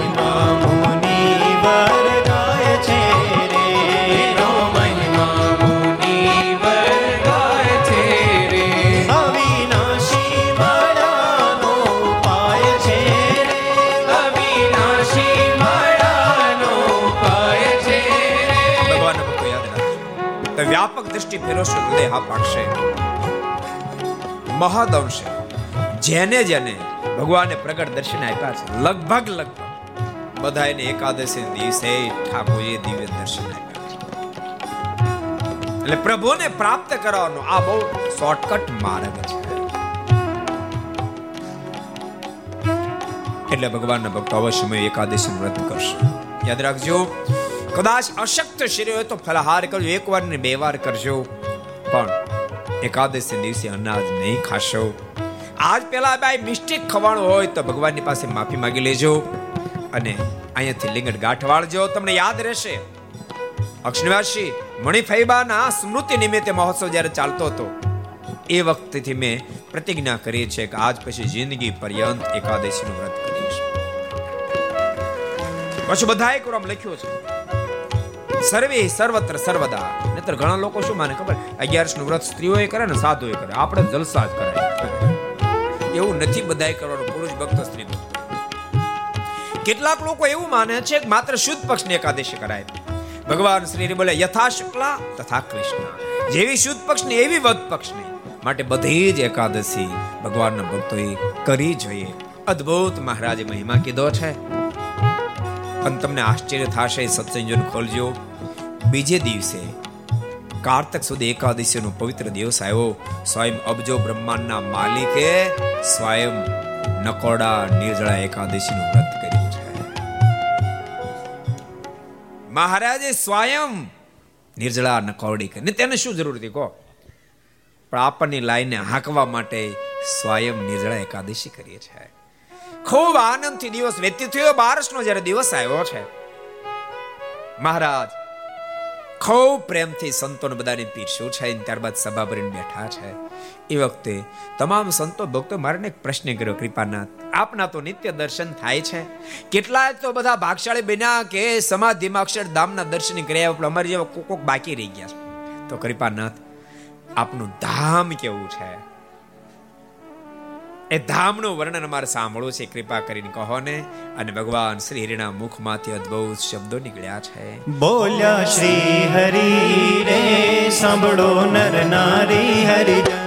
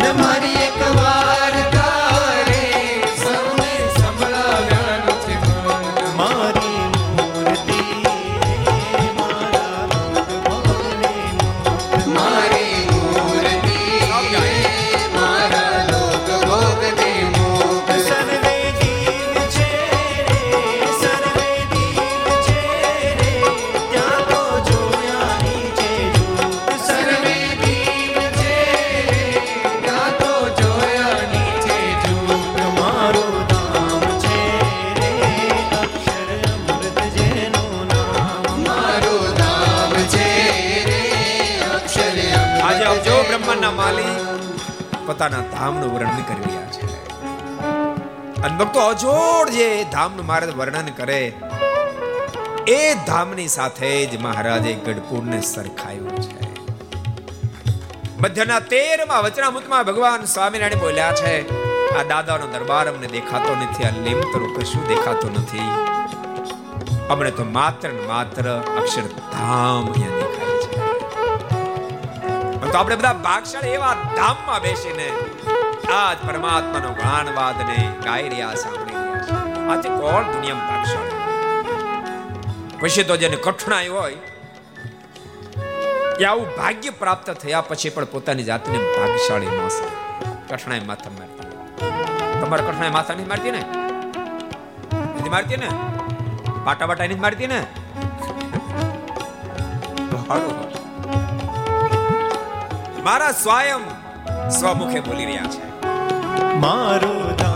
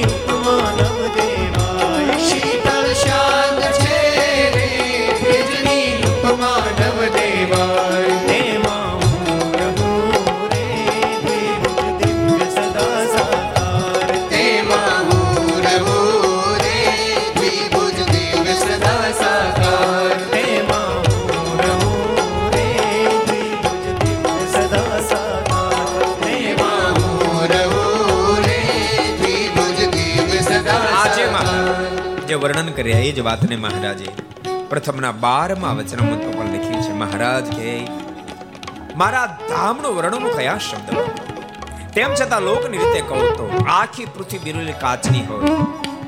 અને જેટલા વૃક્ષ, વેલી, પહાડો સહિત આખી પૃથ્વી કાચની હોય ને આકાશ મેલા તારા બધા સૂરજ હોય. અને પછી જેવો પ્રકાશ થયો પ્રકાશમાન મારું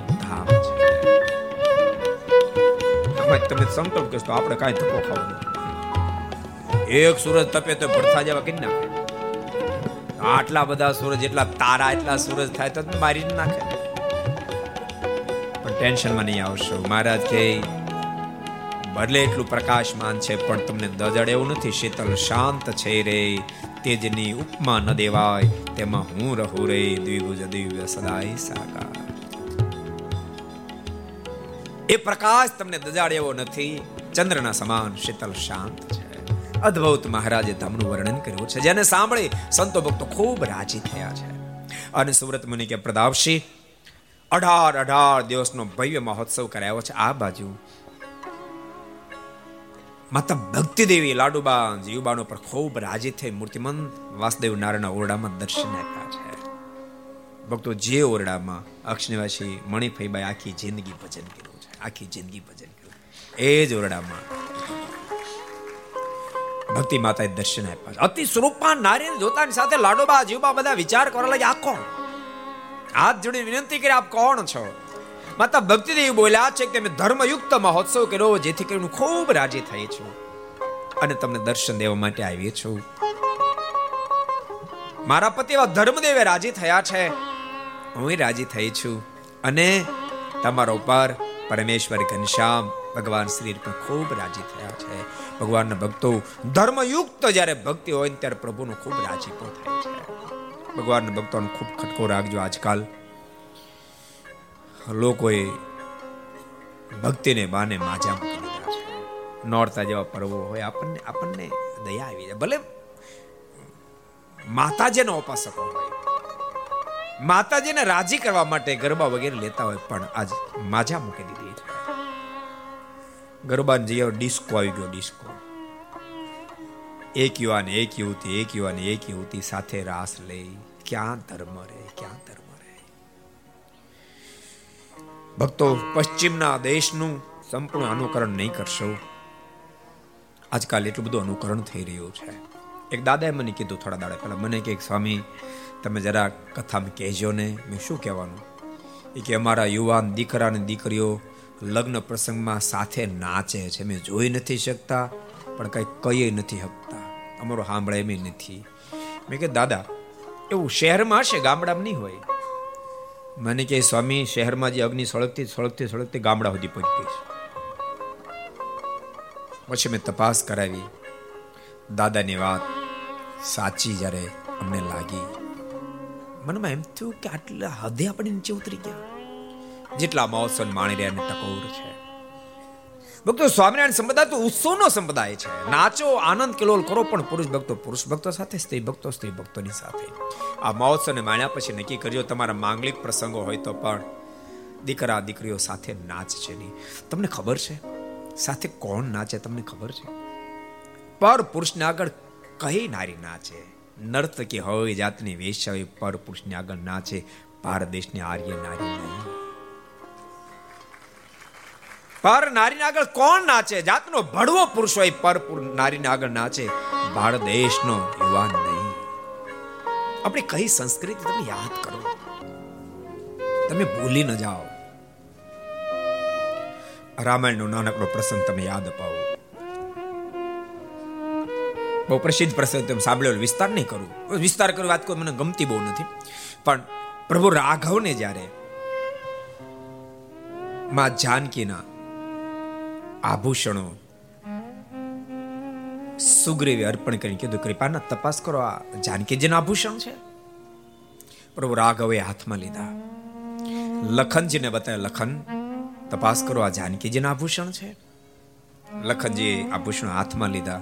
લખનના મોઢામાંથી શબ્દો નીકળ્યા છે, માલિક, નાહમ જાનમી કેયુરે નાહમ જાનમી કુંડલે. હું કાનની અંદર ધારણ કરવાનો કુંડળને નથી ઓળખતો, કંઠની અંદર ધારણ કરવાના હારને નથી ઓળખતો. અહમ જાનામી નૂપુરે. માત્ર આ પગની અંદર પહેરવાના ઝાંઝરને ઓળખો છું. આ ઝાંઝર મારી માં જાનકીના છે. પ્રભુ રાઘવે પ્રશ્ન કર્યો, લખન તમે માત્ર ઝાંઝરને જ કેમ ઓળખો? બીજાને કેમ નથી ઓળખતા ત્યાં લખન અદ્ભુત બોલ્યા, કૃપાના, તેટલા માટે હું બીજા ભૂષણ નથી ઓળખતો મેં મારી જિંદગીમાં, મારી માં જાનકીના મુખની સામે જોયું નથી. નિત્ય વંદન કરવા જાતો ને ત્યાં ઝાંઝરના દર્શન થતા એટલે કહું છું, મને માત્ર આ ઝાંઝર ઓળખાય છે. ભક્તો, એના આપણે વારસદાર, એના વારસદાર છે. આપણે કોઈ સામાન્ય વારસદાર નથી, ભૂલશો નહીં. પણ આ ઘટના, ભક્તો તુલસીકુત રામાયણ નથી લખી, એમાં વસ્ત્રનો ટુકડો બતાવ્યો છે. પણ વાલ્મીકી રામાયણનો બહુ સુંદર વિસ્તાર લખ્યો છે. ક્યારેક વાંચજો. ભક્તો સત્યાસ્ત્રનો વાંચનનો અભ્યાસ તમને દિવ્ય બનાવી દેશે. વાંચજો. સ્વામિનારાયણ સંપ્રદાયના ઇતિહાસો પણ બહુ અદ્ભુત છે. વસ્તા રાવણનો અદ્ભુત પ્રસંગ આપ ગામના. એની દીકરીને જોવા માટે આવ્યા. પછી બધા વાળું પાણી કરીને બેઠા એટલે વસ્તા રાવળે જોવા જોવા માટે આવેલા મહેમાનને પૂછ્યું, કેમ દીકરી ધ્યાનમાં આવી ગઈ? ત્યારે મહેમાને કીધું કે, દીકરી આમ તો બધી રીતે ડાહે ગુણિયલ છે, પણ એના મોઢા પર લાખું છે કે. વસ્તા રાવળના મોઢામાં શબ્દ નીકળ્યા. હશે, મને કઈ ખબર નથી. તમે કલ્પના તો કરો, પોતાની દીકરાના મોઢા સામે જિંદગીમાં ન જોઈ બાપ આના ઇતિહાસો કંડારાય માટે ધર્મે સહિત જીવન જ્યારે જીવશું, ત્યારે પરમાત્માનો રાજીપો ભક્તિદેવી કહ્યું છે ધર્મયુક્ત ઉત્સવ કર્યો જેથી કરીને બધા ખૂબ રાજી થયા છે. સુરત મુનિ બોલ્યા છે પ્રતાપશી આવી રીતે તો અનેક વિધ ઉત્સવ પ્રાંત પ્રાંતની અંદર ભગવાન શ્રી ઉજવી રહ્યા છે. અને જે જે પ્રાંતમાં ભગવાન શ્રી પધારે, યત્ર યત્ર વસત સ્વામી પૂરે ગ્રામે અથવા વને, તત્ર તત્ર જનાયન શતશ સહસ્રશઃ કોઈ પણ પ્રાંતમાં ભગવાન શ્રી જાય, ત્યાં હજારોની સંખ્યામાં ભક્ત સમુદાય ઉમટે છે. પ્રતાપસિંહ મહારાજે કે, ગુરુદેવ, એ બધી કથા મને સંભળાવો ને. સુરત મુનિ બોલ્યા, પ્રતાપસિંહ, બધી કથા સંભળાવો તારી મારી જિંદગી પૂરી થઈ જાય, કથા પૂરી ન થાય. પણ એની મધ્ય, બધાની મધ્ય એક તને વડતાલની અંદર ભગવાન શ્રી અદ્ભુત પુષ્પ દોલોત્સવ કરાયો છે. એ પુષ્પ દોલોત્સવની કથા સંભળાવો તો સાંભળવા માટે તૈયાર થયા. સુરત મુનિ અદ્ભુત પુષ્પ દોલોત્સવની કથા પ્રતાપસિંહ મહારાજાને સંભળાવવા માટે તૈયાર થયા છે. પ્રતાપસિંહ મહારાજે જ્યારે અપેક્ષા રાખી આપ દરેક કથા મને કહો. સુરત મુનિ બોલ્યા પ્રતાપસિંહ બધી કથા તો નહીં કહી શકું, પણ અનેક ગાથાઓની મધ્ય હું તને પુષ્પ દોલોત્સવની કથા કહું સાંભળ. વડતાલથી જોબન પગી કુબીરજીત વગેરે આવ્યા છે. મહારાજને વિનંતી કરી, કૃપાનાથ, આપ અમારે ત્યાં પુષ્પ દોલોત્સવ કરવા પધારો. ભગવાન શ્રી હરે કહ્યું છે, તમે તૈયારી કરો, દેશાંતરમાં આમંત્રણ મોકલાવો. અમે જરૂર પુષ્પ દોલોત્સવ કરવા માટે આવશું. અમે ગઢપુરથી સંવંત અઢારસો પંચોતેરના ફાગણ સુધી છઠના દિવસે અહીંથી પ્રસાર થશું. દસમને દિવસે અમે વડતાલ પહોંચી જશું. તમે તૈયારી કરો. અને પ્રતાપસિંહ વડતાલ ગયેલા જોબન પગી કુબીરજીતે દેશાંતરોમાં પત્રો લખાવ્યા છે, કંકુત્રો મોકલાવ્યા, હજારોની સંખ્યામાં ભક્ત સમુદાય વડતાલમાં આવ્યો છે. આ બાજુ ફાગણ સુધી છઠના દિવસે ભગવાન શ્રી હરિ હજારો સંતો ભક્તોની સાથે વડતાલ જવા માટે રવાના થયા છે. રસ્તામાં અનેક ભક્તો ભળતા જાય છે. જોત જોતામાં દસમીનો દિવસ આવી ચૂક્યો. પ્રદાવશે આગળથી ભગવાન શ્રી હરિ પાર્ષદોને મોકલ્યા છે ને સમાચાર મોકલાવ્યા જાઓ કહો વડતાલવાસીઓને. અમે આવી રહ્યા છીએ.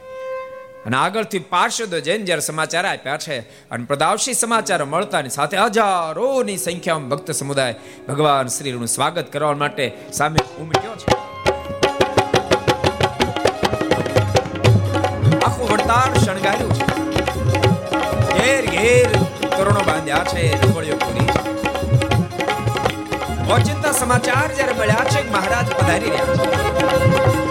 શ્રી ભક્તો તો મહારાજ પધારવાના, એની તૈયારીમાં શરીર શરીર શણગારી રહ્યા ત્યાં સમાચાર મળ્યા, મહારાજ આવી ગયા અને પ્રદાવશી સમાચાર મળતા સાથે શરીર શુદ્ધિ પૂરી. પગની અંદર પહેરવાના જાંજાને ગળે મૂકી દીધા છે. કટની અંદર ધારણ કરવાના હારોને પગે વીટ્યા છે. આંખમાં આંજવાના કાજળને ગાલે ઘસ્યું છે. અને મારા સામે દોટ મૂકી છે. કેટલીક નારીઓ તો ગાય દોઈ રહી હોય. પ્રવચને ધાવતા મૂકી દઈ મહારાજની સામે દોડતી આગળ વધી છે. કેટલીક નારીઓ તો રસોઈ બનાવી રહી હોય. ઓચિંતા સમાચાર મળ્યા મહારાજ તો આવી ગયા. તાવડેમાં રોટલા એમને મળતા રહી ગયા છે. પાટિયામાં શાક ચોટતા ગયા. દોડતી દોડતી મારની સામે આવી. હજારોની સંખ્યામાં ભક્ત સમુદાય મારા સામે હજારો સંતો ભક્તોની સાથે માણી ગરમ આવો. માણકીને ખેલાવતા ખેલાવતા આગળ વધી રહ્યા છે. માટે દૂરથી આવતા જોયા છે. મહારાજે સર્વે સ્વતંત્ર વસ્ત્રો ધારણ કર્યા છે. મસ્તક પર ત્રણ છગલાડી પાગને ધારણ કરી છે. પાગમાં આમ તેમ, આમ થોડા જળ હળી રહ્યા છે. કંઠમાં સુવર્ણના હારોને ધારણ કર્યા છે. એમાં જડેલા રત્નો જળ સૂર્યની ક્રાંતિને ઝાંકી પાડી રહ્યા છે. પ્રતાપસિંહ મહારાજને આવતા જોતાની સાથે ભક્તોએ સમય દોડ મૂકી છે. મહારાજ પણ માણકીનો વેગ વધાર્યો. માણકી સ્વતઃ મહારાજ પ્રદક્ષિણા કરવા લાગ્યા. ભક્ત સમુદાય મહારાજને દંડવટ કરવા લાગ્યો. સ્ત્રી ભક્ત પંચાંગ રાખો ભક્તો રાખો ભક્તો, ભગવાન શ્રી હરિ. તમામને આનંદથી રોકી અને પ્રતાપશી હજારો સંતો ભક્તોની સાથે વાસ્તે ગાતે વડતાલની ગલી ગલીને ગુંજાવતા ગુંજાવતા તાડન તળાવ સુધી ભગવાન શ્રી પધાર્યા છે. ઊંચા સિંહાસન ઉપર મહારાજ બિરાજમાન થયા છે. આગળ હજારોની સંખ્યામાં સંતો ભક્તો છે. એટલી મેદની જામી છે. જ્યાં દ્રષ્ટિ નાખો ત્યાં માનો મેદની, દ્રષ્ટિ નાખો ત્યાં માનો મેદની દેખાય છે.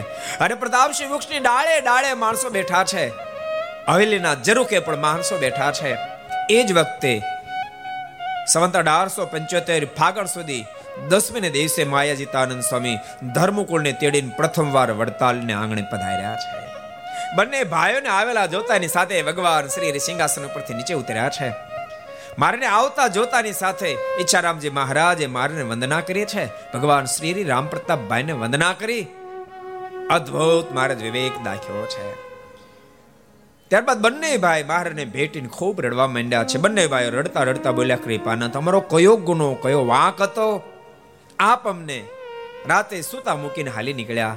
માલિક આજ પચીસ પચીસ વર્ષના વાણા વાઈ ગયા. નહીં કોઈ દાડો સંદેશો, નહીં કોઈ પત્ર વ્યવહાર. અતિ દયાળુ કોમળ. આટલા બધા કઠોર કેમ થયા? બોલતા બંને ભાઈ ખૂબ જ્યાં રડવા લાગ્યા છે. ભગવાન શ્રી બોલ્યા છે પણ રડો નહીં. તમને રડાવ્યા સિવાય છૂટકો નહોતો, કારણ કે હજારો ધ્યાનીઓ, જ્ઞાનીઓ, યોગીઓ, જોગીઓ જતીઓ અમારી રાહ જોતા હતા. ગુજરાતની ધરા અમારી રાહ જોતી હતી, જેને કારણે તમને રડાવીના છૂટકો નહોતો, પણ ચિંતા ન કરો. અમે તમને સદૈવને માટે અમારી પાસે રાખશું. બોલતા સુંદર આસન મોકલ્યા, બંને ભાઈઓ ખૂબ રાજી થયા છે. અને સુવ્રત મુનિ કે પ્રદાવશી જોત જોતાની અંદર તો પડવાનો દિવસ આવ્યો છે. મધ્યાહન કાળે ભગવાન નરનારાયણની આરતી ઉતારી છે. મારા સર્વ શ્વેત વસ્ત્રો ધારણ કર્યા છે. અને સર્વ શ્વેત વસ્ત્રો ધારણ કરી મહારાજ જ્ઞાન બાગમાં પધાર્યા વિશાળ, સુંદર, સંતકુંડ હરિકુંડો બનાવવામાં આવ્યા છે. ગાડા, મોઢે ગુલાલ લાવવામાં આવ્યા છે. હજારો સંતો ભક્તોની સાથે ભગવાન શ્રી જ્ઞાન બાગમાં પ્રવેશ કર્યો છે. સર્વશ્વેત વસ્ત્રો મહારાજે ધારણ કર્યા છે. હાથમાં સોનાની પિચકારી લીધી છે. એ જ વખતે સદગુરુ નિષ્કાળન સ્વામી બાર બારણો હિંડોળો લાવ્યા છે. એ આમલે લટકાયો છે. મહારાજ સોનાની પિચકારી હાથમાં લઈ અને બાર બારણા હિંડોળાની અંદર પ્રવેશ કર્યો, પણ પ્રવેશ કરતાની સાથે બાર બાર રૂપને ધારણ કર્યા છે. બાર બાર રૂપને ધારણ કરી હજારો સંતો ભક્તોને મહારાજે રે રંગથી રંગવા માંડ્યા છે. અદ્ભુત ઘટના જોતાની સાથે પ્રેમ સખી પ્રેમાન સ્વયં છુપા ન રહી શક્યા. સ્વામીના મુખમાંથી શબ્દો સરી પડ્યા છે. વડતાલની ફૂલવાડીએ રહી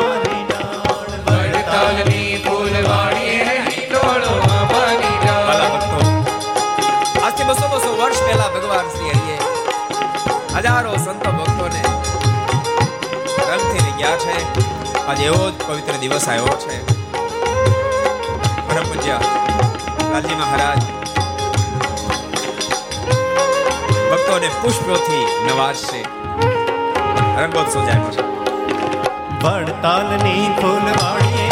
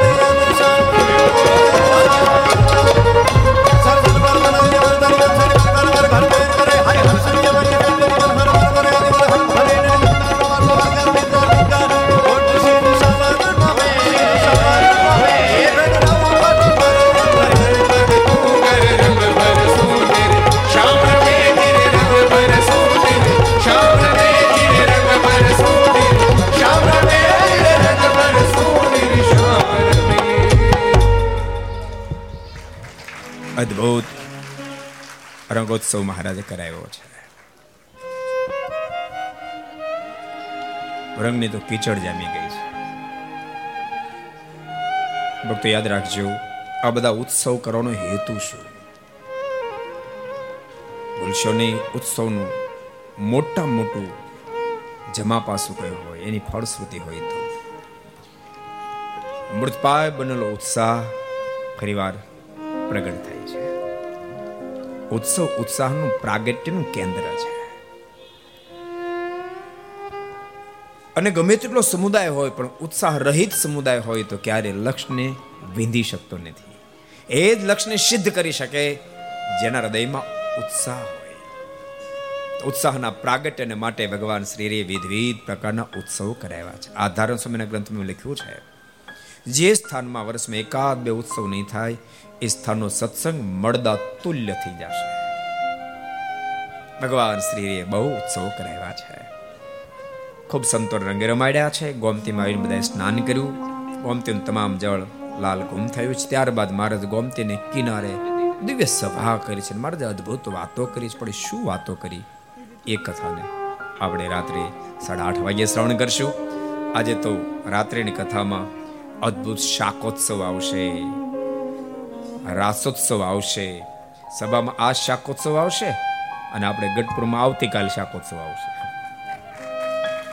કાલે બપોર પછીની કથામાં ચારથી સાત વાગ્યાના સમયમાં ભક્તો કથાની સાથે સાથે ભવ્ય શાકોત્સવ પણ અહીંયા રાખેલો છે. તો ભગવાનના ભક્તો, અવશ્યમેવ એ શાકોત્સવ અને રાસોત્સવનો લાભ લેવા માટે અવશ્યમેવ બધા ભગવાનના ભક્તો આવજો. ભગવાન પોતાનું ઘર માન રહ્યા છે અહીંયા. અહીંયા આવશો તો ગોપીનાથજી મારના, હરિકૃષ્ણ મારના દર્શન થશે સત્સંગ કથા વાર્તા લાભ મળશે. આટલા બધા સંતોના દર્શન થશે, સ્ત્રી ભક્તોને સાંખ્યોગી માતાઓના દર્શન થશે. પરમ ગાદીવાળા શ્રી પણ રોકાયા છે, તો સ્ત્રી ભક્તોને પરમ ગાદીવાળા શ્રીનો પણ દર્શનનો લાભ પ્રાપ્ત થશે. અને છેલ્લે પાછું શાક મળશે. ભોજનનો લાભ મળશે એટલે બધા ભગવાન ભક્તો અવશ્ય મેં કાલે પધારજો. આજે ફરીને આપણે સાડા આઠ વાગે એકઠા થશું. જય જયકારની સાથે આજની કથાને. રમ બોલો, સ્વામી નારાયણ ભગવાન. શ્રી હરિ કૃષ્ણ મહારાજ. શ્રી ગોપીનાથજી મહારાજ. કૃષ્ણ રામચંદ્ર ભગવાન. અષ્ટવંજન ઓમ નમઃ પાર્વતી પતય હર હર મહા